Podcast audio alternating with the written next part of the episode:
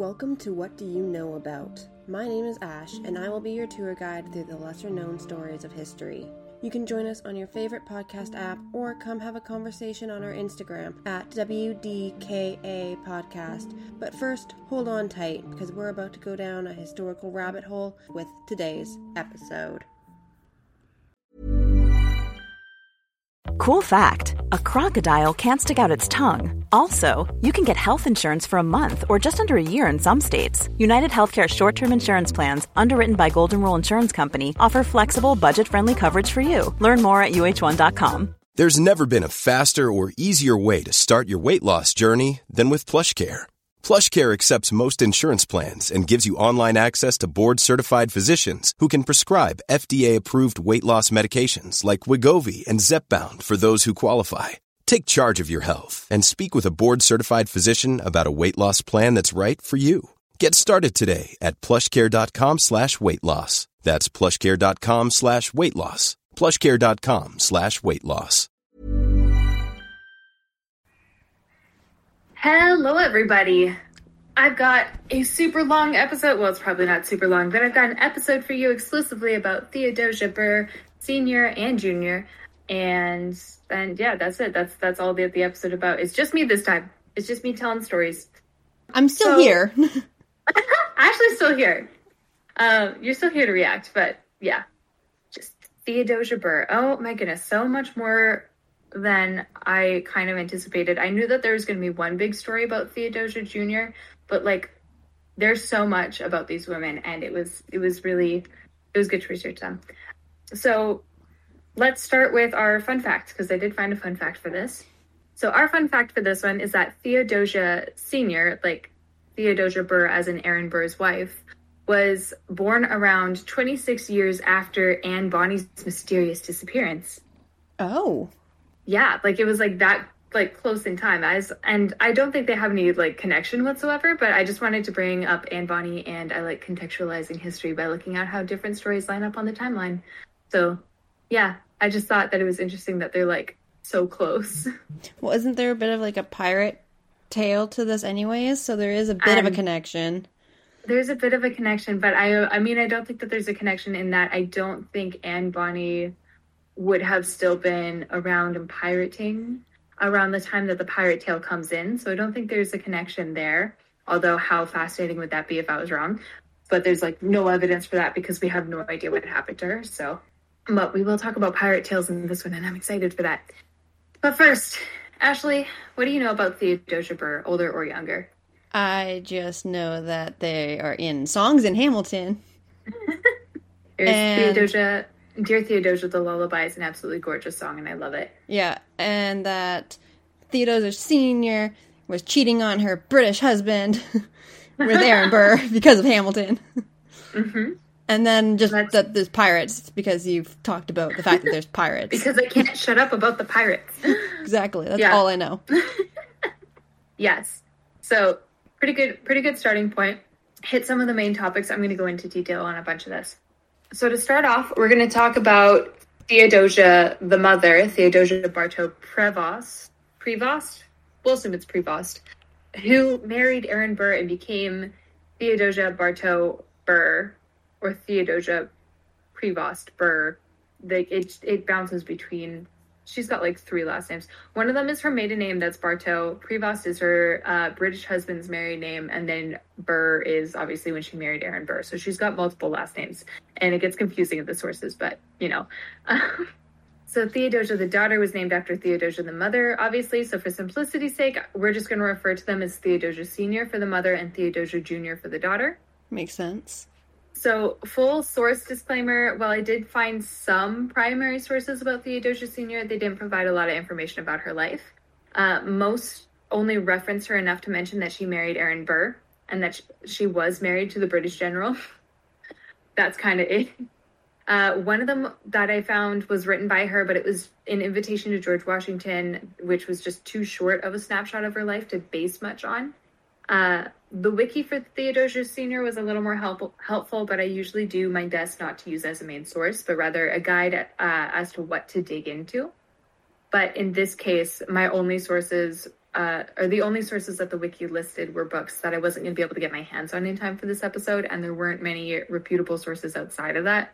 So I'm going to give a brief overview of Theodosia Sr. because I think it's interesting, but bear in mind my source for this information is her Wikipedia page and only one other article from the St. Louis Mercantile Library. If you're interested in looking further into her, the books listed as sources on that article and the wiki are The Heartbreak of Aaron Burr by H.W. Brands, Fallen Founder, The Life of Aaron Burr, which I did find a couple quotes from uh, for Theodosia Jr. later, uh, by Nancy Isenberg, and Aaron Burr, The Years from Princeton to Vice President by Milton Lomask. I was eventually able to access parts of Fallen Founder, but not the whole work. Uh, if anyone's in the area, the New York Public Library has a box of Aaron Burr letters and documents, including a letter from Theodosia Sr. However, those materials aren't available digitally, and unfortunately, I am not wealthy enough for a spontaneous flight to New York to read them in person. If we were, so, then I'd be over New York constantly looking at documents. Constantly. constantly. So, disclaimer out of the way, here is Theodosia's story as far as I can determine. Theodosia Sr. was born in 1746, only weeks after her father's death. Her mother raised her as a single mother for five years before remarrying a captain in the British Army. Her stepfather made sure she was well educated and she was fluent in French, later working as a translator in French political treaties. Hmm. Yeah. She had stepbrothers and sisters as well, and her stepfather passed away in 1762, only a year before Theodosia Sr. married her first husband, Jacques or James Prevost, who was also a British Army officer. I was gonna say, like, that family sort of, seems to like their British men. Seriously. His name switches between French and uh, English versions in the sources as well.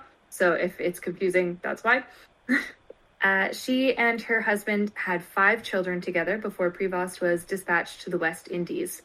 So her stepfather, who was the only father that she knew, was a captain on the British side. Her husband was on the British side. So where do you think her politics lay on the issue of the revolution? Hmm, British? She was actually on the American side. Okay, so she, she went with her mother's side of the. Yeah, she was on line. the Patriot side. Well, I mean, I guess so uh, because so... she was cheating with So yeah, that probably makes right? more sense. So she's got all these people in her life, like that are all on the British side. Her whole fam, like her whole husband's side of the family, is like all British officers and British soldiers, and then she's just like mm, patriots. so she was she was like a well-educated woman especially for her time she was definitely making her own decisions and she was not just going to follow the opinions of the men in her life and i respect her for that so while her husband was gone, Theodosia Sr. starts offering her home as a meeting ground for revolutionary leaders. As I mentioned earlier, she wrote a letter to George Washington personally inviting him into her home when she found out that he was going to be in the area, uh, which he accepted, and he used her home, uh, which was called the Hermitage, as his headquarters while he was there. Okay. She became known for her home's French culture, which was a result of her French tutoring as a child, as well as her intellect. Many notable people came to stay in her home that her husband likely would not appreciate. At one point, her house was apparently at risk of being confiscated because it was owned by her husband, who was a British officer.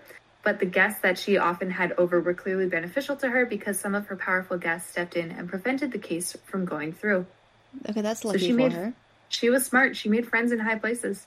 She reminds me a lot of like Angelica in a way where it's mm-hmm. like, hey, let me have like let me ha- like make sure that I get in touch with all these like high politician men, like political men that are going to mm-hmm. help me with getting like I don't know my home to stay. exactly, making sure that she doesn't get kicked out for being affiliated with the British. Yeah. So she got to keep her house because she made the right friends. One other notable story came from that period. So the story goes that Theodosia was hosting a number of guests, as she often did, and one of whom uh, was being a bit rude and had insulted her, seemingly without being aware of it. She chose violence and on the spot wrote a poem insulting him and passed it around the room, which had everyone laughing. That's one way of like passing notes along. So apparently it was um, I guess a French culture thing at the time. One of my sources mentioned that it was like a game that like the intellectuals of France would play where they just like come up with poetry on the spot, not usually mocking, but in this case she chose violence and so she had everybody laughing at him through a poem that she wrote on the spot, which is wild. So she's kind of like a roaster of the time. yeah. Girl is a savage. Some historians theorize that this story is an anecdote from Aaron Burr as well, so he may have been present for this, and if it was him, he was impressed by it. Uh, but we'll get into that in a minute. But he kept telling Alexander to keep his mouth shut, but his wife is okay to be like roasting people through poetry. Aaron Burr's an interesting guy. but she had this like charisma about her that like she could do no wrong. So she made friends, for example, uh, with both the American military as well as the British, and practiced espionage in the form of small talk, retrieving secrets from the British and passing it on to the Americans. Hmm. Like she was so charismatic that people would just like talk with her and believe her, and she like made friends with everybody. She had as many British officers swooning over her as she did American officers. She had like all of these men like kind of saw her as like a damsel in distress, waiting for her husband to return from the war. Uh, and she had them all right in the palm of her hand, keeping her home safe and a sanctuary in the war. It was like a no neutral ground, essentially. Um, and no matter what happened, like she was protected from either side. Like it was like she like like big brain energy. Like this girl was like she was She knew what smart she was and she like and like she knew how to take things to her advantage, which I'm like, good on you, kid. Yeah, right? So whether she was protect, uh, protecting her loyalist brother or actively aiding the rebellion, she was charismatic, she was clever, and she was maybe a little conniving, but girl knew damn well what she was doing the whole way through. Well, that's a good thing. I totally agree. And it tells you a little bit of like where her daughter, Theodosia Jr., gets her wit from. So she met Aaron Burr in the late 1770s. They hit it off pretty quickly, with Aaron falling for her shortly after meeting her, absolutely gushing about her to his sister in a letter, which I again couldn't uh, track down, but I did find a letter from Theodosia to Aaron's sister in the process, which happened to be about a china set. So clearly they got along well Mm-hmm. it was like um she had said that she her sister had found or she had found a china set or her sister had found a china set and they were talking about passing it back and forth essentially and she was like saying things like oh we need to like get together soon and i miss you and i want to see you so like clearly she got along with his family Yeah. and he was very much not immune to her charms Well, no. because this guy like totally smitten by her. Uh, unlike all the other officers falling all over her, she fell for him as well, and they were openly lovers by 1780. She was, interestingly enough, 10 years older than Aaron, which was uncommon uh, at the time. But her reputation as an intellectual woman didn't come from nowhere, and a lot of their conversation centered around politics, going so far as to go from being general political talk to Aaron Burr realizing that she would be a phenomenal political ally for her understanding of British and American perspectives and ability to make friends with seemingly anyone without being deceived by who they presented themselves to be. Like, good on her. Like, she made herself valuable, like, in general to both basically sides of the war effort. She just she was just extremely likable. Like she just she was very like socially intelligent Yeah. and also intellectually and like politically she knew her stuff as well which helped her a lot in being socially intelligent with a bunch of political leaders in 1781 remember i said in 1780 she and burr were openly lovers in 1781 she learned that her husband died from yellow fever and she Convenient. married conveniently although he was literally in another country like he was like he was still dispatched like he was not home when he passed away um so when he left, she would not see him again. Uh, so he passed away in 1781, and she had already kind of been openly in a relationship with Burr at that point, which is where the reference to like her cheating on her British officer with Aaron in Hamilton kind of comes in. Yeah. But that only went on for like a year, and then he dies, and then she married Aaron seven months later in 1782. So clearly, she was eager to move on. She like, yeah, had no. I'm guessing there was no, like, waiting period as to, like, here's how long you need to be in mourning before you can remarry during this time. I don't time. know if, solo- if socially there was. Um, I didn't see anything in my sources saying that there was like an obligatory waiting period or anything. It just, yeah, just seven months later, like happened to cross over into the new year, uh, and they were married. So she did not want to wait around. So yeah, um, Well, it's good Like, because I we all don't- know Aaron Burr would have happily been patiently waiting until he couldn't have his chance. So she encouraged Aaron after they got married to continue studying law in order for him to maintain respect and independence, and at the same time made it clear that she would be maintaining her own independence as well. She didn't want either to be dependent on each other because she believed they would become resentful if they were dependent on each other and they would fall out of love.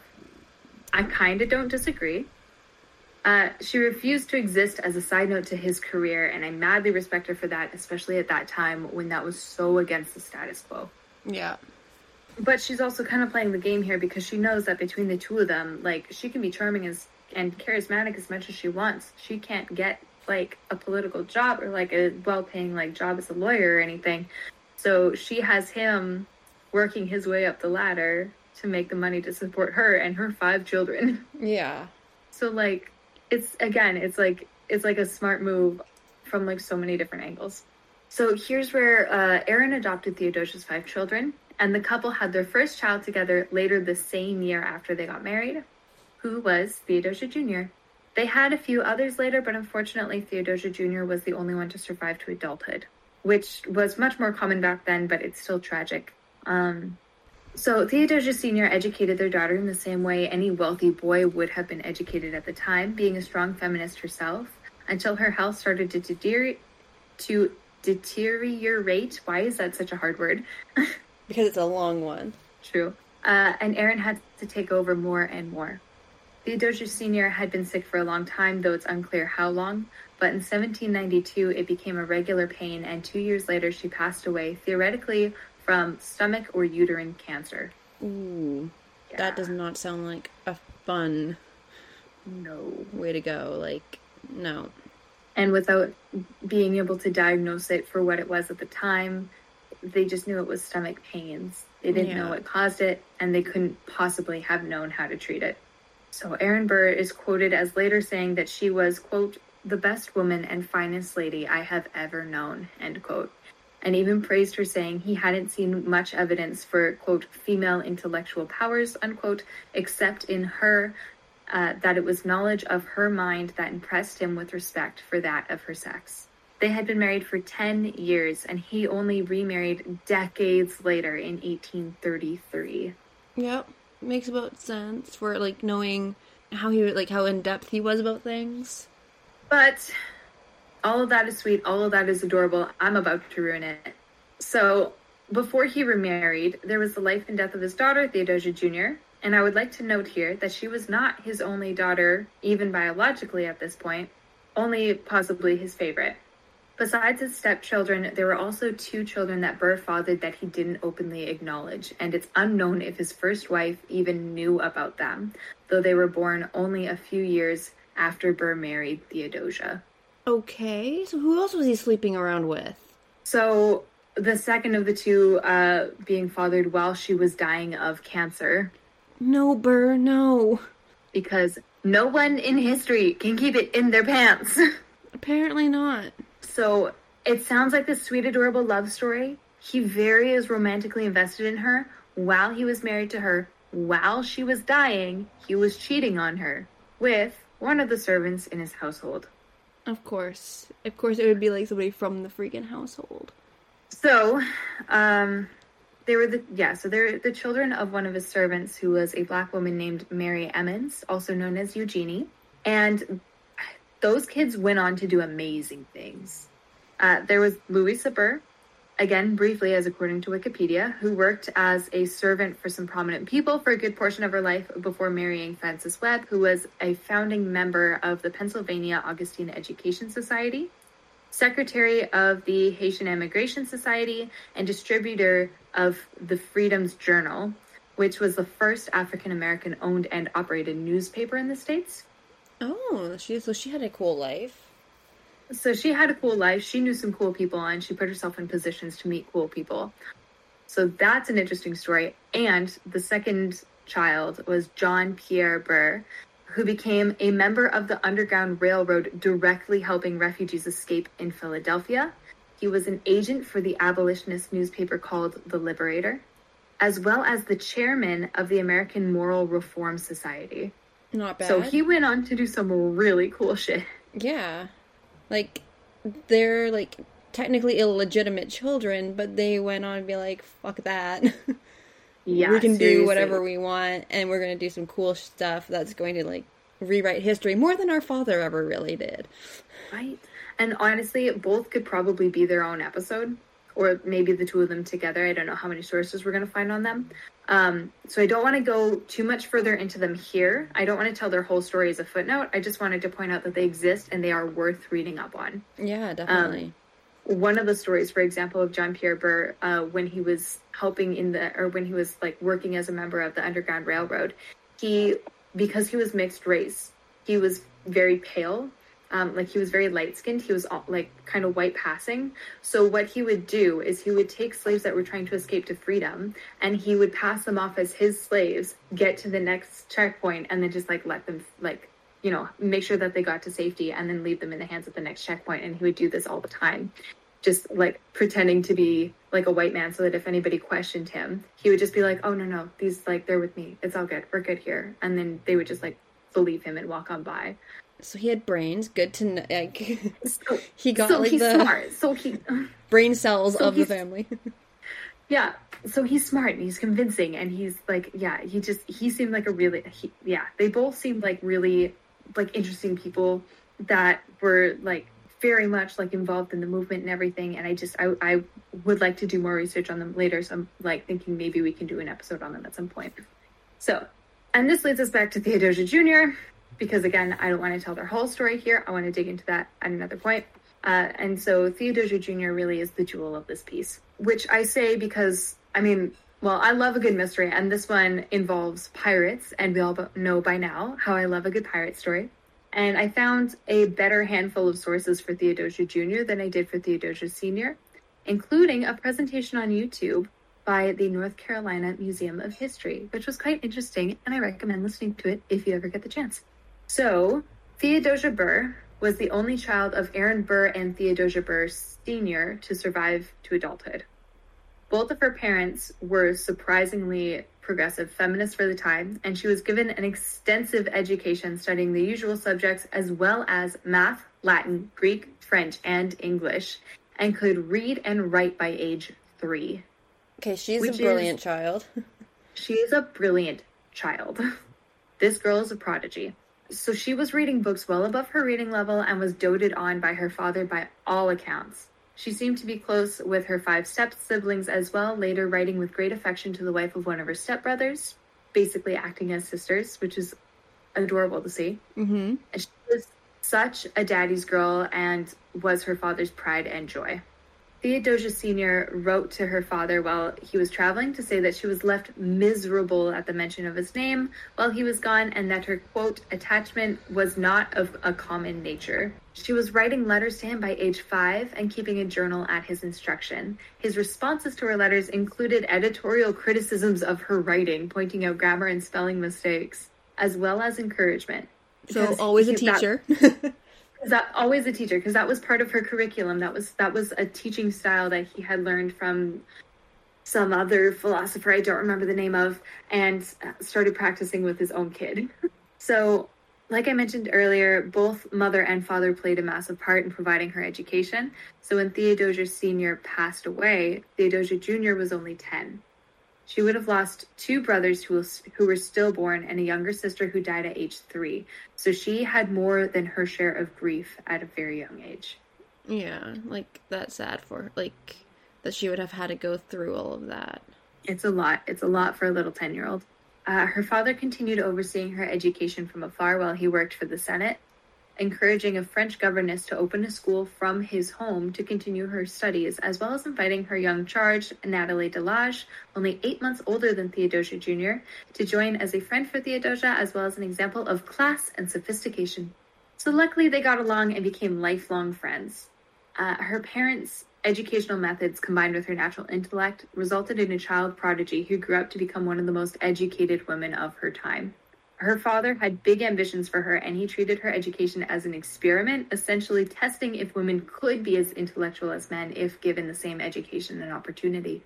He desperately wanted her to grow up to convince the world that uh, quote, what neither sex appears to believe that women have souls, which is a lofty task for a 10 year old, Yeah. or even more so for a baby. Like, that's a huge task because at that point, men really didn't want to believe that. no, they didn't. Women weren't counted as uh, humans in the eyes of the law. And really, Or, sorry, did her father people, actually believe it because he was the one just sleeping around with everyone. like I said, nobody in history can keep it in their pants, but he was surprisingly feminist. So, like, I, and again, we don't know if Theodosia knew that he had like a mistress, that there was another I mean, woman if it was in in the his life, we same don't know. Like if it was in the same household, you'd think you'd realize it. I mean, maybe, but you know, we don't, we don't know. We don't have any documentation saying that she knew. Yeah, Or that she she, might have like hidden the it. fact that she knew, right? Where it's like, okay, I know, but I'm not going to say anything because that is my job as your wife is to just let you do whatever the heck you want to do. Or maybe she like didn't like maybe she wasn't bothered by it. Yeah. That's a possibility too. But we have no way of knowing though. So yeah, it turns out he was a massive feminist and he put a lot of pressure on his daughter to show up and prove everybody wrong, essentially, but in like the biggest way. Uh, and she did. She grew up to be renowned for her mind as much as her mother was, uh, as much as her mother was for her charm. Her education was intense, like three hours of writing practice starting at 5 a.m. every morning and three more at night intense. Like 5 a.m.? Jesus. 5 a.m. The kid can't be brilliant if the kid doesn't get any sleep. every hour was dedicated to her curriculum. Like everything was mapped out. Like there was so much control in her education. And Burr believed uh, in keeping his children busy and disciplined, believing that it would make them successful. Well, no wonder she decided to turn to piracy later on. She needed some fun. Actually, she's not the pirate in that story, but we'll get to it later. I know, right? Okay, so we'll get we'll get to that later. so that would have been an amazing story. As far as we know, I should say she's not the pirate in that story. That's I have a whole new theory about what happened to her there now. Um, distracted. Anyway, uh, so yeah, so it was crazy, crazy disciplined, and even still, like every hour was mapped out. Uh, like there was like you know, for three hours she studies this or she studies writing in the morning, and then for three hours she practices math, and then she does some physical activity, and then like all of it was mapped out, kind of like school now, but like her entire day. But even still, she adored her father so much, so she must have enjoyed them to like at least an extent. Either that or she was just desperate to please him and went along with it just to make him happy. So it's possible that her father saw raising her into an intellectual as sort of a tribute to her mother as well, because he held very high esteem for her mind too, right? yeah. And it's possible that Theodosia Jr. saw it the same way. So at 15, she was described as being able to dance as gracefully as any young New York woman, but at the same time being able to hold conversations about classical writers and being well versed in multiple languages. Already, she was learning to toe the line of societal expectation and offense. She was surpassing expectations about what she could do as a woman, but without doing it in a way that would bring her critici- criticism for breaking those barriers as a woman, which makes me think of Peggy Schuyler, who did not toe that line so well Yeah. and went heavy on the intelligent side to the point of people telling her that she needed to dial it back. So it's like it's like she really was being trained in how to kind of have the best of both worlds and to like excel at everything she did. But no pressure for a 15 year old at this Yeah, point. no pressure. Not not one little bit. but she was doing it she was surpassing expectations uh like like i said she basically she had to meet the definition of a perfect woman as well as the definition of a perfect man without allowing anyone to question her femininity and she was achieving that which is like like seriously prod like prodigy child like yeah. Well, I, I mean, I guess know. she wouldn't have known anything different if she was like basically like homeschooled. I guess in a way from like what you're saying, other than like her little friend and stuff, right? Like that she Her wouldn't have life. been like, oh, but everybody else doesn't have to do this. no her whole life was like this right like she she never would have known anything else uh, so her father was aware of this as well and made it painfully clear to her the pressure that she was under to as shakespeare would say take pains and be perfect uh, he was desperate for her to be an example of what women could be he was a determined feminist but in the name of the movement crushed his daughter's freedom in order to force her into this position of being a role model for all women essentially from birth. I can't imagine how she must have felt under that pressure, but she was extremely strong and carried it all apparently almost effortlessly. I'm not surprised. So, I was I was kind of surprised to hear that Burr was this much of a feminist because again, like in like Hamilton, there's like very little reference of that from Burr about him taking a stand on anything. Yeah. So that he has such a strong stand on this was kind of surprising to me to learn. I mean, unless he was like finally taking a page out of Alexander's book, which is possible. Though at this point, I'm trying to think about how this maps up timeline wise with whether or not I think he would know Alexander at this point, but I don't think. Yeah, no. At this point, he definitely knew Alexander. Yeah, because um, Theodosia Senior, they like her husband died around the same time as when Alexander and like Eliza met. Mm. Or no. So yeah. Yeah, like like like yeah, like they were meeting or something like around that same time. Because it was the Winter's ball of 1780 that Alexander and Eliza met. And it was Alexander's wedding that he found out that Burr had another had a woman from a British officer. Yeah, that makes sense. So yeah, definitely knew each other. So that's Theodosia's childhood, that's her teen years, that's her upbringing. So now, as a young woman, Theodosia took over her father's household as the hostess, but he did not and would not let her be limited to state to a station society had set out for her, and insisted that even into adulthood she shouldn't abandon her studies. Nonetheless, like her mother, she knew how to play the game society set out for her, and she followed in her mother's footsteps, making friends with even her fa- father's political enemies.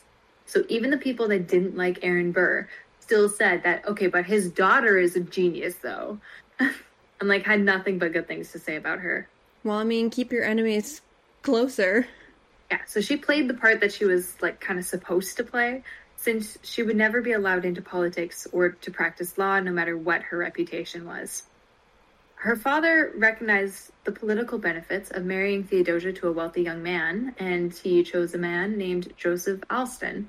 She had to be convinced into the marriage a little, from what we can see. At one point, replying to one of Alston's proposals, saying that Aristotle advised that no man should marry before thirty. He was he was young. He was twenty two. so okay. she basically said that like, well, you shouldn't be getting married until thirty anyway. So like, let's wait. so, um, so he essentially replied asking if it was fair to make a man wait until 30 if he was desperately in love with a young woman and was only 22. She must have thought that was a good point. So in 1801, at 18, she was 18. He was, I think, around 22 still. She married him. Uh, they honeymooned at Niagara Falls as the first celebrity couple to do so. Aww. or like influential couple to do so before moving to South Carolina, where Joseph entered politics, serving in the legislature for 10 years before being elected as governor.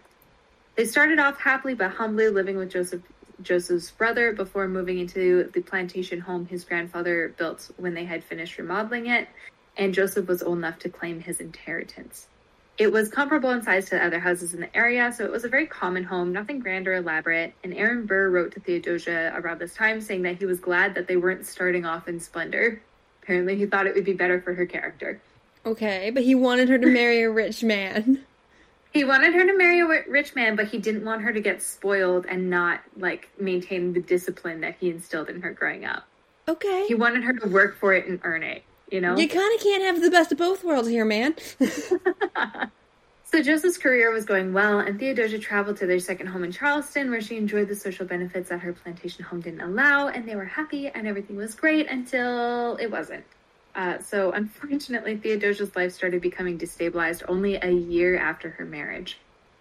In 1802, Theodosia gave birth to a son, naming him after her father by naming him Aaron Burr Alston. But I have to give a warning for a traumatic birth story here. The baby survives, but if a mother having major medical difficulties is a trigger for you, please skip ahead to the timestamp in the notes of this episode. She does survive this. So, in pregnancy or in birth, she suffered from what's called a prolapsed uterus, which is kind of as awful as it sounds. It is when the muscles and the ligaments in your pelvic floor weakened and can't support the uterus and it slips down into the vagina. Which sounds excruciating and terrifying, but according to Mayo Clinic, it doesn't usually require treatment unless it disrupts your normal day to day activities. Disclaimer I am not a doctor, and this is not medical advice nor a professional opinion of any kind. This is just reporting what Mayo Clinic says to get some insight into Theodosia's story. She must have had a more severe case, though, because her birth story resulted in trauma and sickness that she never fully recovered from. She spent a lot of time traveling to doctors, seeking treatments for infections, illnesses, and pain. She was even bedridden for months at one point after falling and damaging her spine, which was worsened by the condition that she already had. She was only 19 when she had her son, and all her medical troubles began. Oh my goodness. That poor girl. So, not all her troubles were medical, though. Her father's career was in a decline at this point, and he began selling off his properties, including but not limited to Theodosia's childhood home, not which meant that she no longer had access to it. So, not too long afterwards, in 1804, Aaron Burr makes his fatal mistake by not throwing away his shot and shooting Alexander Hamilton, ending Hamilton's life and destroying his own.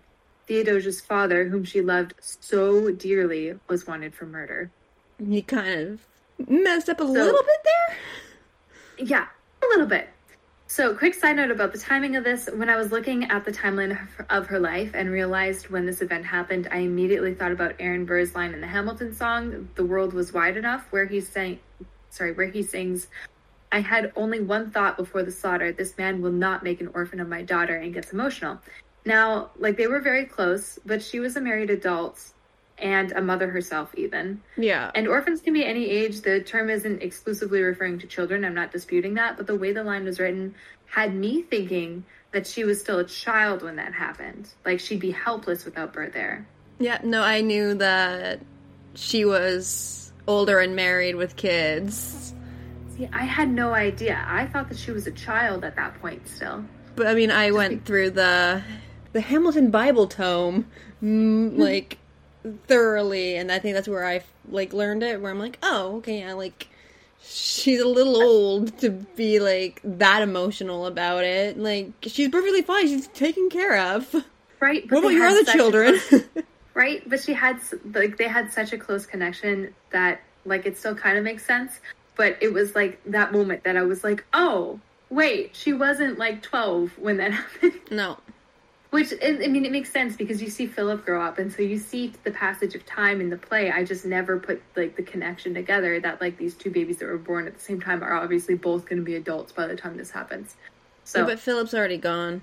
Philip's already gone at that point. I know, but he was an adult when yeah. he got into the duel too, right? So like clearly Theodosia would have been an adult, but this was like my like the moment where I suddenly realized like, oh wait, she wasn't a little kid there.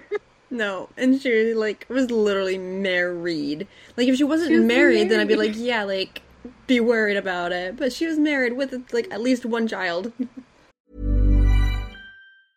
hey, I'm Ryan Reynolds. Recently, I asked Mint Mobile's legal team if big wireless companies are allowed to raise prices due to inflation. They said yes. And then when I asked if raising prices technically violates those onerous two-year contracts, they said, "What the f- are you talking about? You insane Hollywood ass." So to recap, we're cutting the price of Mint Unlimited from $30 a month to just $15 a month. Give it a try at mintmobile.com slash switch. $45 up front for three months plus taxes and fees. Promoting for new customers for limited time. Unlimited more than 40 gigabytes per month. Slows. Full terms at mintmobile.com. There's never been a faster or easier way to start your weight loss journey than with PlushCare. PlushCare accepts most insurance plans and gives you online access to board-certified physicians who can prescribe FDA-approved weight loss medications like Wegovy and Zepbound for those who qualify.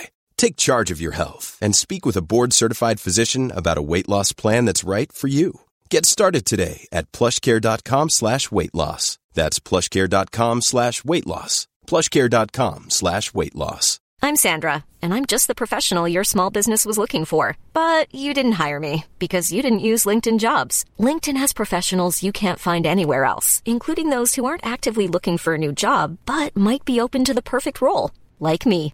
In a given month, over 70% of LinkedIn users don't visit other leading job sites. So if you're not looking on LinkedIn, you'll miss out on great candidates like Sandra. Start hiring professionals like a professional. Post your free job on linkedin.com/people today. Burrow's furniture is built for the way you live. From ensuring easy assembly and disassembly to honoring highly requested new colors for their award-winning seating, they always have their customers in mind. Their modular seating is made out of durable materials to last and grow with you.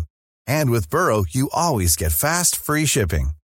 Get up to 60% off during Burrow's Memorial Day sale at burrow.com slash ACAST. That's burrow.com slash ACAST. burrow.com slash ACAST. She was married and she had a child. She only had the one child. She she never had another one. I think with her medical conditions, I don't think it would have been like safe for her to do that. Yeah, so yeah, I was under the impression that she'd be like genuinely helpless without Burr there. So she, she was very distraught about her father's situation, but her needs were still met as much as could be with her medical conditions, and she wasn't dependent on him by any standards. So The line just kind of struck me as odd. Uh, until I found out that the night before the duel, this is the thing that does make it make sense though, he wrote a letter to her husband, more or less begging him to continue encouraging Theodosia's education. Apparently, still obsessed with making her the smartest in the room, in every room. He really never would be satisfied with how far she'd come, and he wasn't gonna be able to wait for it if he didn't stay alive. you see what I'm doing here? I see your face. Okay. Okay, I'll take a break from the Hamilton now. Sorry, I can help it one last time. I'm not sorry. okay. Listen, I wrote this part in the middle of the night fueled by caffeine and sugar. Let me live my life. No. so, comedic relief aside, uh, we all know by now that Hamilton died. Uh, Burr was charged with his murder, and Theodosia was absolutely devastated. He was later vindicated, but Burr's reputation was absolutely demolished and his career looked like it was over, and his actions brought shame on Theodosia's in laws just by being connected to him. Well, I mean, he did, like, shoot and kill a very A important political person. Like, Like, yeah, like, yes, yeah. as we talked about with, like, the, uh, like, the Evangeline story, like, the Hamiltons were, like, the creme de la creme Mm-hmm. of New York society. Mm-hmm. So, as you can imagine, she was massively depressed over this, as well as her seemingly incurable health conditions that she was in the middle of fighting over, like fighting her way through. Yeah, I relate with She- her, yeah. Yeah, I thought about you when I was reading up on that. She wrote a letter to her father saying that she, uh, that she never ended up sending, saying that she felt she was quote standing on the brink of eternity. And it was only a few years later that Burr was tried for treason, but no one on the defense or the prosecution could agree as to what actually happened, so he was acquitted as there wasn't enough evidence of anything. Burr did, however, jump bail and flee to Europe in 1808, which left Theodosia to miss him desperately. Yeah, that doesn't make anybody think that you're not guilty or anything if you're like, oh shoot, I'm on bail. I'm just going to flee to the other side of the friggin' world. I'm just gonna go. I'm just gonna get out of here. He, yeah, so he jumped bail. He was wanted for that. He realized as well that his reputation was bringing down his daughter's like standings because it was bringing down her husband's like reputation and like his side of the family and like he needed her to have them in a good position so that like she would be doing like better. So he's just like, you know what? I'm gonna just peace out of here. I'm just like yes, gone. but jumping ship and not taking the consequences isn't going to help your situation. I know that, and you know that. but that's what he did. And and like I said, she missed him. She missed him so much so that she wrote to the then First Lady, Madame Dolly Madison, making a case to her to quote apply to the president for a removal of the prosecution now existing against Aaron Burr end quote arguing that he had already lost everything and even if he did have plans for treason there was no way he'd be able to carry it out now because he had lost all of his friends and all of his influence and all of his resources Doesn't mean that there's not a one man show treason happening. The treason that they were suggesting was that he was trying to branch off a portion of America and like United States and Mexico and like make an empire of his own, which he would be emperor over. And it's like a whole theory that we don't know how much of it is Yeah, true. Yeah, the guy who just hangs like, out in the conspiracy about him. sidelines is totally now all of a sudden like, let me become emperor. Well, people theorize that that's why he educated Theodosia the way that she was educated was so that she could be empress when he was gone because she would be the the only blood heir that he acknowledged at that point, right? So like the theory doesn't have no grounds, but it has very few grounds. I would still say that there's like no grounds. It's, it's an interesting theory, and if you've got the time, I, I do like. It's interesting to look into. I don't know how much of it is actually accurate and how much of it was just political, like vitriol, spread at him because people hated him at this point. Well, he killed friggin' Alexander Hamilton. Listen, I know. The musical's not named Aaron Burr. I know, I know. So, like, it's it's possible that it's slander. We don't know, but it is an interesting theory. Uh, so, yeah. So she argues that there's no way he'd be able to carry it out now. She also argues that he sacrificed a lot for the country, for the foundation of the country, and that it was an injustice that he should be in exile, self-inflicted ex, ex excuse me, self-inflicted exile, but exile nonetheless instead of retiring despite being, quote, one of the first characters the United States ever produced. She ends off by saying that she didn't tell her husband that she was writing this letter, and I have a big long quote here, so bear with me. If it be an error, attribute it to the indiscreet zeal of a daughter whose soul sinks at the gloomy prospect of a long and indefinite separation from a father almost adored, and who can leave unattempted nothing which offers the slightest hope of procuring him redress. What indeed would I not risk once more to see him, to hang upon him, to place my child on his knee, and again spend my days in the happy occupation of endeavoring to anticipate all his wishes? Because everything about the Theodosia is just so intense. but poor Burr when she says almost. almost, I know, almost adored. Like he keeps having like these almost moments. Yeah. Except I mean, for killing Burr, except for killing Hamilton. That was a that was like the one thing that he didn't almost do. He actually did. Right? Like she like she clearly adores him. Like she's literally saying here that she's willing to risk it all just to see her dad one more time. Like so she clearly adores him. But i like i i got caught at the almost word too. I was like girl if this is almost what is fully? Because right? like she literally her last line here is literally and again spend my days in the happy occupation of endeavoring to anticipate all his wishes. She lives to serve this man. Like, what is fully? How is this almost? I don't know, but yeah, like, I feel bad for Burr that it's literally an almost adore. Like, he's like, pretty much, he's like, like, to us, it's a fully adore, but it's still just an almost. right? She still had to throw that almost in there. Oh, man. He just can't win. so her husband's career was still successful, at least, but her son was really the gem of her life. Briefly, in 1810, she was encouraged by a doctor she had met, and she wrote that she was certain this doctor would restore her health and she'd be overjoyed when she could hold her then eight year old son again. Her husband had purchased a large chunk of land that they lived in during the summer, but in 1812, when they were like out visiting, he had to return to his father's summer home in Debordieu, think that's how you say that, I'm not sure, in order to start campaigning for an upcoming election. They had summer homes specifically to avoid contracting malaria, uh, though it didn't have that name yet, as most rice plantation owners did, because it was a big problem on rice, rice plantations during the summer that there would be all these mosquitoes and it would be spreading malaria around.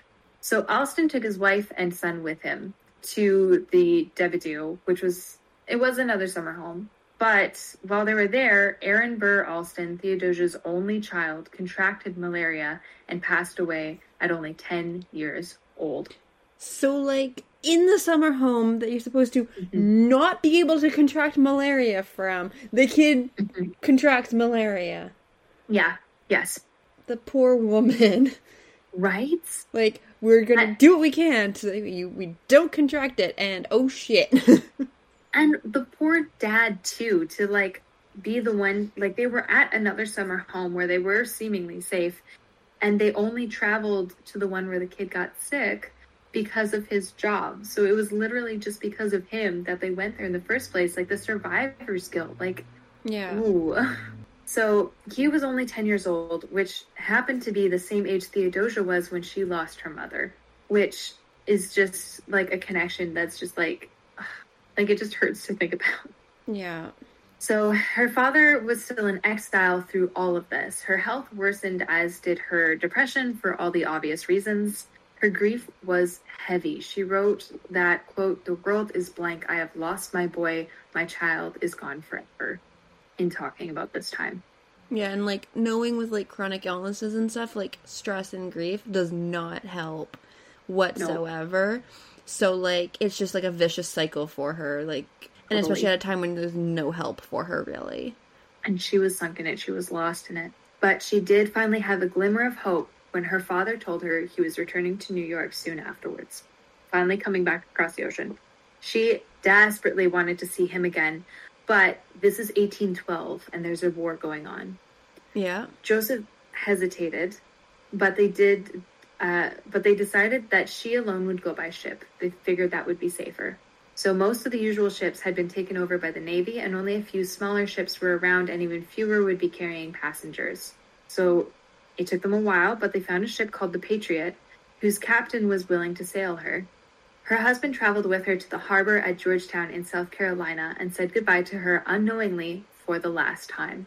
December 30th, 1812, the Patriot left the harbor, crossed the bar into open sea, and no one on the ship was ever seen again.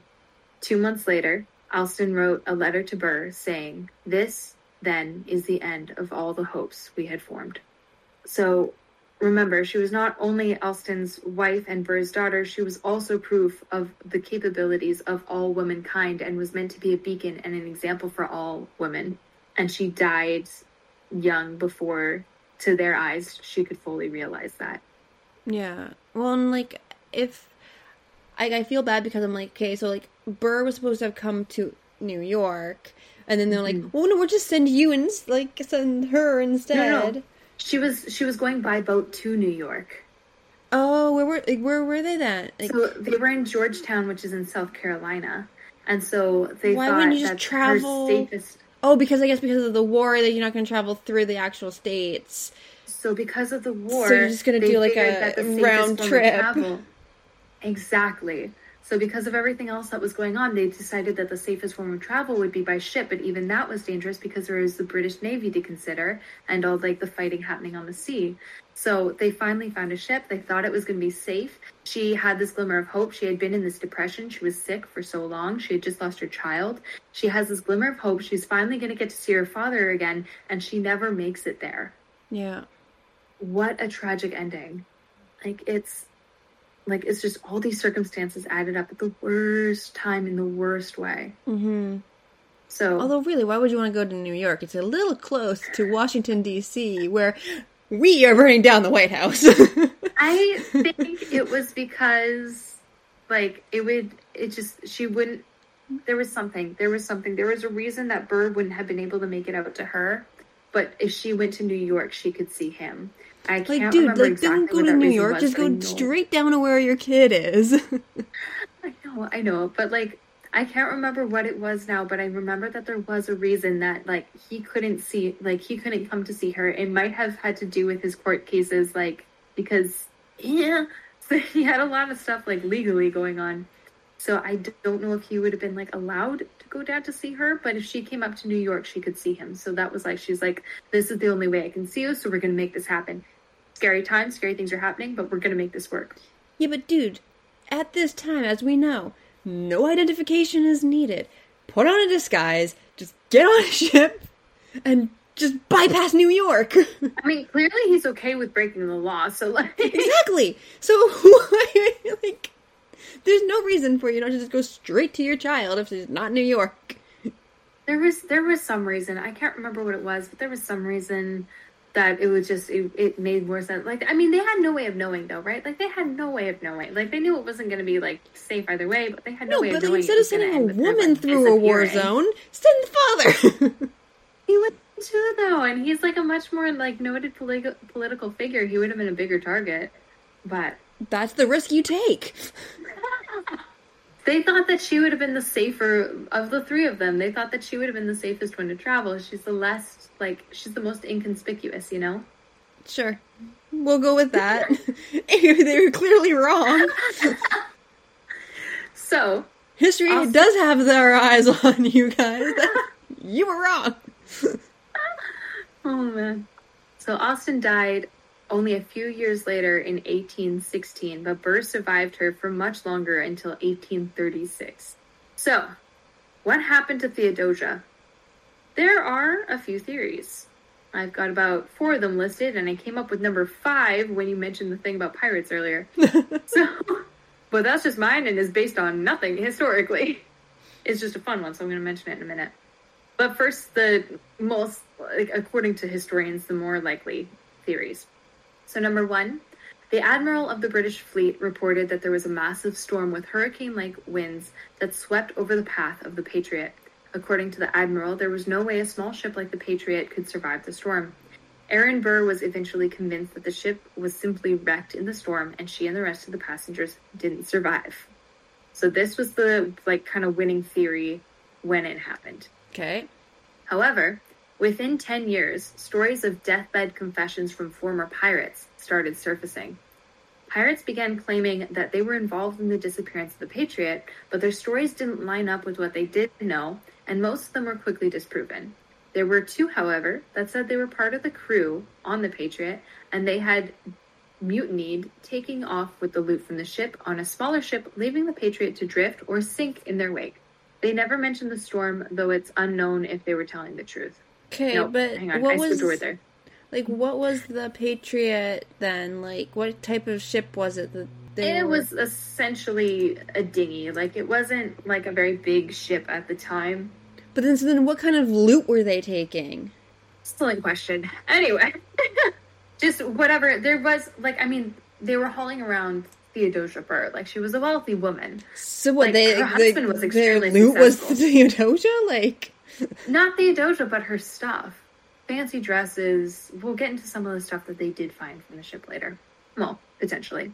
Yeah. So they never mentioned the storm, though, so it's unknown if they were telling the truth. Essentially, these pirates are believed to be clout chasing by trying to claim responsibility for the mysterious disappearance of the Patriot and getting away with it, but then again, sometimes this truth is stranger than fiction, so who really knows? It could have been pirates. We don't know.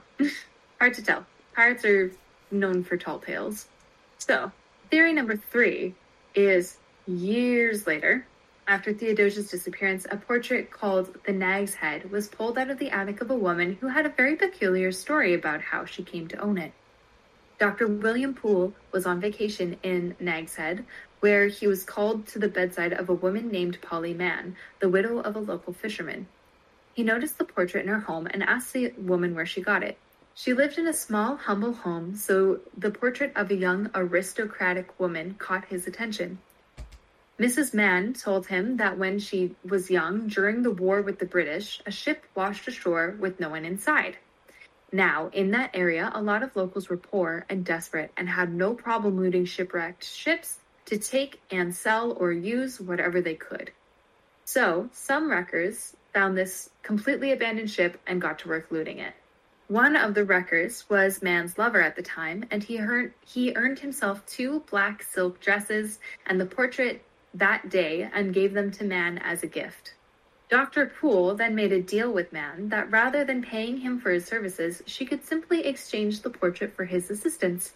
She agreed, and Dr. Poole took it home with him to research it thoroughly. His research convinced him that the portrait was an image of Theodosia Burr. Hmm. He did everything he could to authenticate it, even finding Burr's descendants and members of Alston's family to ask them to confirm it. Burr's descendants were convinced, but all, the Alston side was less convinced. One member of the family was still alive who had known Theodosia, and she couldn't say for sure, as she was only nine when Theodosia disappeared and was now in her 60s. But she said that the eyes were her likeness.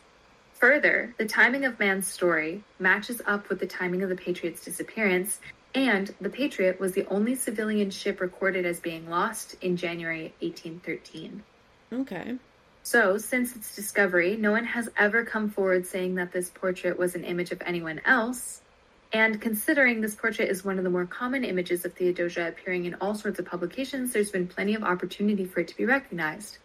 If you compare it to other confirmed images of Theodosia, you can see the similarities for yourself. The portrait isn't dated or signed, so we'll likely never know who actually painted it. But personally, I'm pretty well convinced that it's her. Whether or not it was actually found on the ship or just a convincing interpretation of what she would have looked like is another question. I mean, it's possible because like ships running ashore and being found empty are as common like when you look at like the Bermuda Triangle and stuff. Mm-hmm. So, and then like during one of the documentaries that I saw on like the Bermuda Triangle, uh, it was like they were saying that with storms, which apparently happened around this time of the sailing, that the ships can get kind of like lost at sea. Then they're going around and around. And if you start running out of like water and stuff and you start drinking sea, like the salty water, that can actually start to have massive repercussions. And then people will start dripping off the ship and stuff like that or just passing away. So it's mm-hmm. like, it's definitely not out of the realm of possibility, Possibility. that like yeah mm-hmm. the ship like kind of like came ashore and wrecked on the shore so then all these goods and stuff were still fairly salvageable So here's theory number four, and this is kind of the one that I lean towards, which suggests that the events of theory number three were not a coincidence. So theory number four is another slight uh, is a slight variation to theory number three. So Mrs. Mann wasn't particularly forthcoming with her story about the wreckers.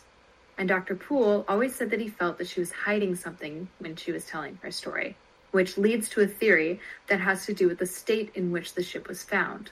We've already talked about how people in the area made money as wreckers, taking scrap and looted from and uh, sorry, taking scrap and loot from wrecked ships. That's confirmed. We know that they did that. Supposedly, some of the wreckers in the area were also okay with, shall we say, fabricating shipwrecks. so pirate shipwreckers land pirates is what they Okay. call them. So, story goes that land pirates would tie a lantern to the neck or head of a nag, that is an old horse, hence nag's head, and walk them up and down the rocky coast at night in order to trick ships into thinking that they were sailing into a safe harbor. Then, because it would look like a lighthouse. And then, when the ships ran aground or into the rocks, they would kill everyone on the ship and loot it. And that's where the area gets the name Nag's Head from. So. but then where are the bodies Probably tossed back into the sea, I would imagine. And also, the por- portrait was found like years and years and years, like ages after the shipwreck actually took place. So they would be long gone. but like we all know like that body parts will wash up somewhere Somewhere. Possibly connected to something, possibly eaten by a shark, possibly completely unidentifiable, especially in the 1800s, True. where they didn't have DNA technology. i mean true but like eaten by the fishes, buried in the bush, buried on the beach. Who knows? It's Huh. mystery. Clearly, they did something because they they gone. but you'd think that like Um, theodosia with like her brains But wait, but she was also very very sick. Remember, true and she was traveling at sea, so she could not have been well. Yeah, I mean, no, ma- like nobody's well at that point traveling by sea. You don't have gravel. Exactly, and Brain is not Brawn, and also she was not the she was a passenger on the ship. It's not like she was the one personally that was tricked. It would have been the captain, the captain and his crew. And in a stormy, we know it was stormy at that time, right? So in a stormy night, they're looking for a safe harbor, possibly to wait out the storm. They see a lantern in the distance. They think it's a safe harbor. It makes sense. No, it does. So, the question here becomes was the ship really empty when it was discovered, or did land pirates trick it into crashing onto the shoals and kill everyone on board?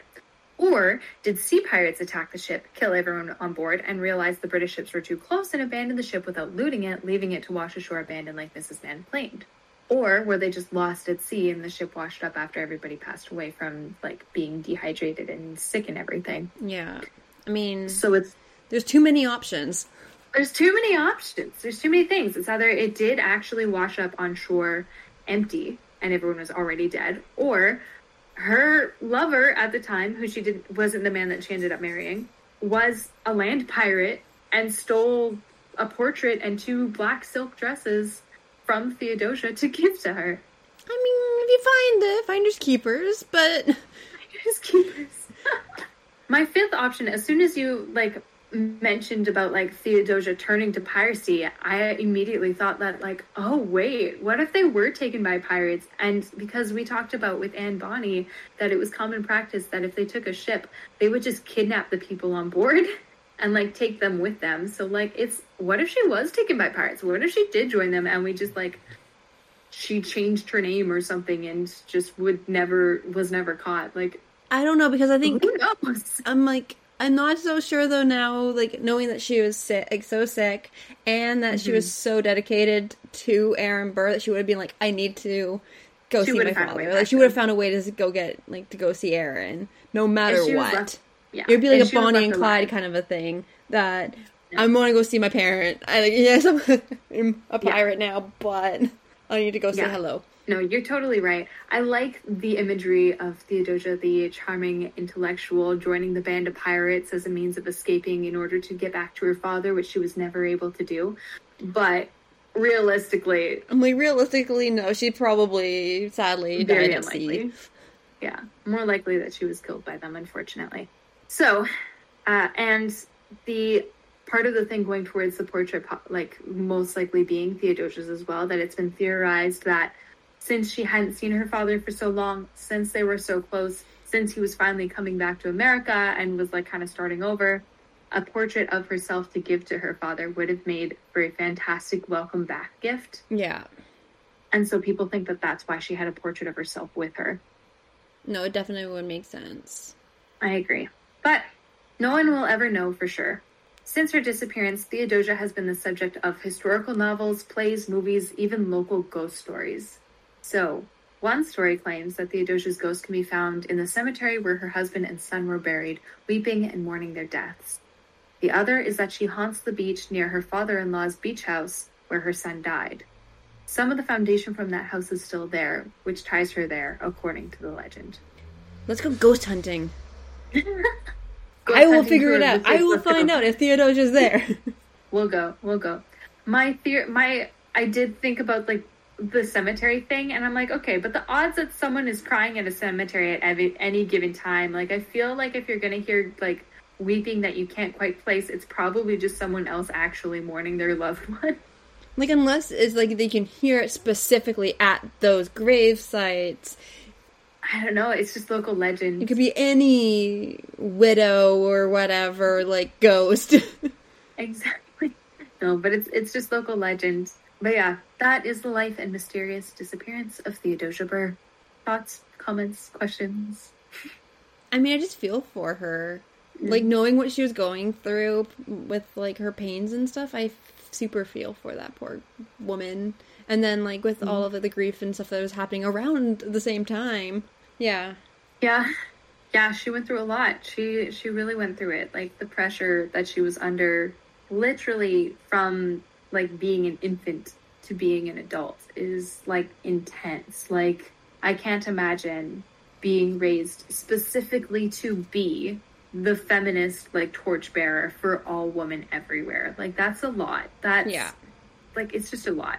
No, it's definitely a lot. And then I'm also like I'm wondering like how her final moments like were for her because mm like with um like I really liked how with like um Hamilton um how Lin looked at it like that he was maybe looking and going there's my son there's George Washington like I can mm. like if I do die at least I can be with them that like yeah. in that situation for her was there that peace that I'm gonna see my son and my mom and, and stuff like that again, right? Mm-hmm. So I'm like, I'm hoping that like her final moments were somewhat peaceful, like in a way for her. Like I'm yeah. gonna bet that they're not that definitely they weren't fun. Like yeah. it wasn't like she was passing away in her sleep, most likely. Yeah. But I'm hoping there's some peace that she had of, hey, I'm gonna go see my family again. Girl went through so much trauma, and she went through so much of it with such grace and ease. Like the well maybe not ease maybe ease isn't the right word but she she was able to present herself. Like she was like so mm-hmm. high functioning throughout so much of it and it wasn't until she was like physically ill that anything stopped her. Yeah. Like just the pressure that she grew up under, losing her mother at such a young age, like having that kind of like instability of her father being sometimes there and sometimes gone, like and then to like still be able to carry that charisma and that charm and to be able to like convince everyone, like everyone, right? yeah. that she was this delightful prodigy. Is and to be like that was kind of the height of her life was like just before she got married.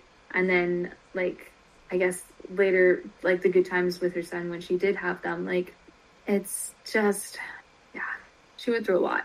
No she definitely went through a lot. Yeah another lighthearted episode well I mean yeah like as everybody knows that's just kind of our thing no I do find some hope in it though like throughout all of it she was still for the most part. There were definitely times where like her depression got the better of her. We we definitely saw examples of that. But she looked for the hope. Yeah. Um you know, like she like made a best friend for life when like shortly after her mother passed away, she like you know, carried everything that her father placed on her. She like you know, she was convinced into marrying a guy that she ended up really liking and they actually seemed very happy with each other. Yeah, right. Um, I I didn't find any sources of him cheating, so like fingers crossed. Fingers crossed, knock on wood. as far as we know. Hopefully. Hopefully, jeez, but he seemed like he was clearly madly in love with her, and like, yeah, like she she definitely like had her bright and shining moments, but like to finally be able to see her father again, who she so dearly missed, and then to just not quite make it and to disappear in such like a like you know we have no idea why it happened or how it happened or like what happened.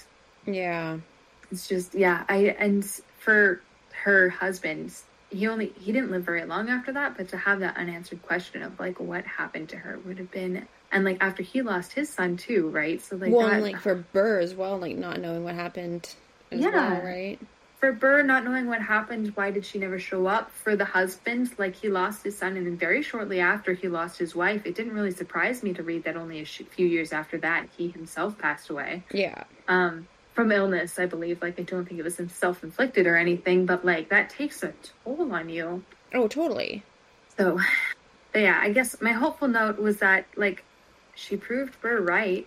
His yeah. theory about like women being able to achieve things as great as what a man could do if given the same opportunity was correct. Like she did grow up to be this intellectual, this prodigy that everyone talked about. Like it was short lived, but he was right. Yeah, no, he was definitely right. Um, and then nobody paid that much attention to it, I don't think, in history for quite a while. Well, and see, this is an interesting point: is that we give so much more attention to her mysterious disappearance than to like who she was as a person. So all the work that Burr put into her, all the work that she put into her education is like kind of overshadowed by her mysterious shipwreck. Yeah. I mean, what else do we like expect from this society? But at the same time, it's like, oh, come on, right? She worked so hard. Yeah. But yeah, I found some images that we'll put up on the Instagram too of like golden age cinema starlets like portraying Theodosia Burr and things like that as well. So they're they're interesting to look at uh, and look into. If anyone's interested, follow the Instagram and you will see them there. Yay! Pretty pictures. oh, one other yeah. I mean, we'll talk about it there, but um, one other cute thing that I wanted to mention: Aaron Burr carried on his person a watch that had miniature portraits of Theodosia, his wife, and also Theodosia, his child, like facing each other on the watch. And it's like the most adorable thing that he would like carry this thing around with him. Um, and we have pictures of it. It is being held in a museum somewhere. I'll put more details on the Instagram, but I'm definitely putting that one on the Instagram too. So stay tuned for that because it's like it's just really cute. It's just it's just a really cute thing. yeah, no, I like that. Mm-hmm. It's a sweet too. memento. So yeah, that's Theodosia and Theodosia. the two Theodosias. The two Theodosias. All right. So, do we know? Oh, we do know what our next episode is? yeah, is. next episode is Lady Poisoners and the Angel of Death phenomenon. Yes. Super light topics. Come prepared. yeah. Um, but it's interesting stuff. yeah, no, definitely interesting stuff. Like, I'm hoping that each that there's not going to be like a super super long episode. No, we can keep it short. We can keep it light as we can. Yeah, but mm-hmm. Yeah. All right. So we'll see you guys next time on the darker side of history.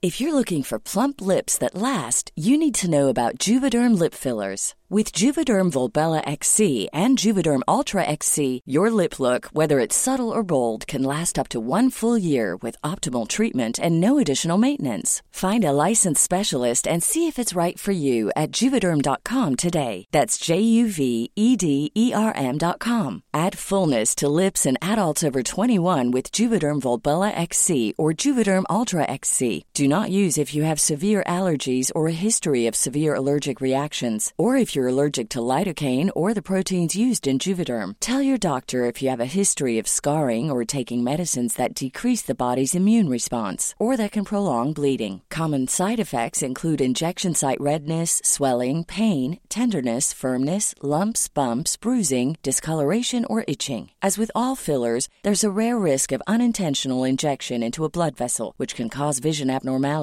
blindness, stroke, temporary scabs, or scarring. For full important safety information, visit juvederm.com.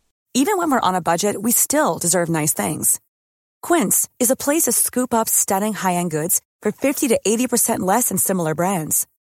They have buttery soft cashmere sweaters starting at $50, luxurious Italian leather bags, and so much more.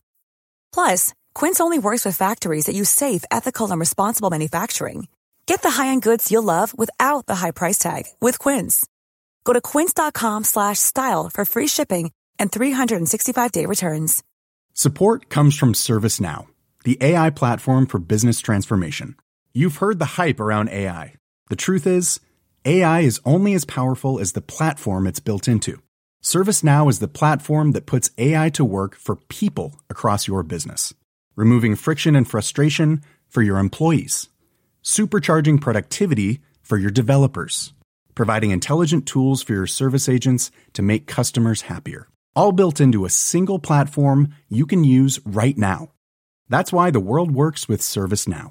Visit servicenow.com slash AI for people to learn more. Thank you so much for listening to today's episode. I really hope that you found something new and will check out the resources in the show notes to get more information. In the meantime, I would really appreciate it if you could rate and review on your favorite podcast platform so more history nerds can find me. Don't forget to check out our Instagram page at WDYKA Podcast, as well as considering helping me out with a donation or membership on Buy Me a Coffee. The link is in the show notes and on our IG link tree. Thanks so much, and see you next time on the lesser known side of history.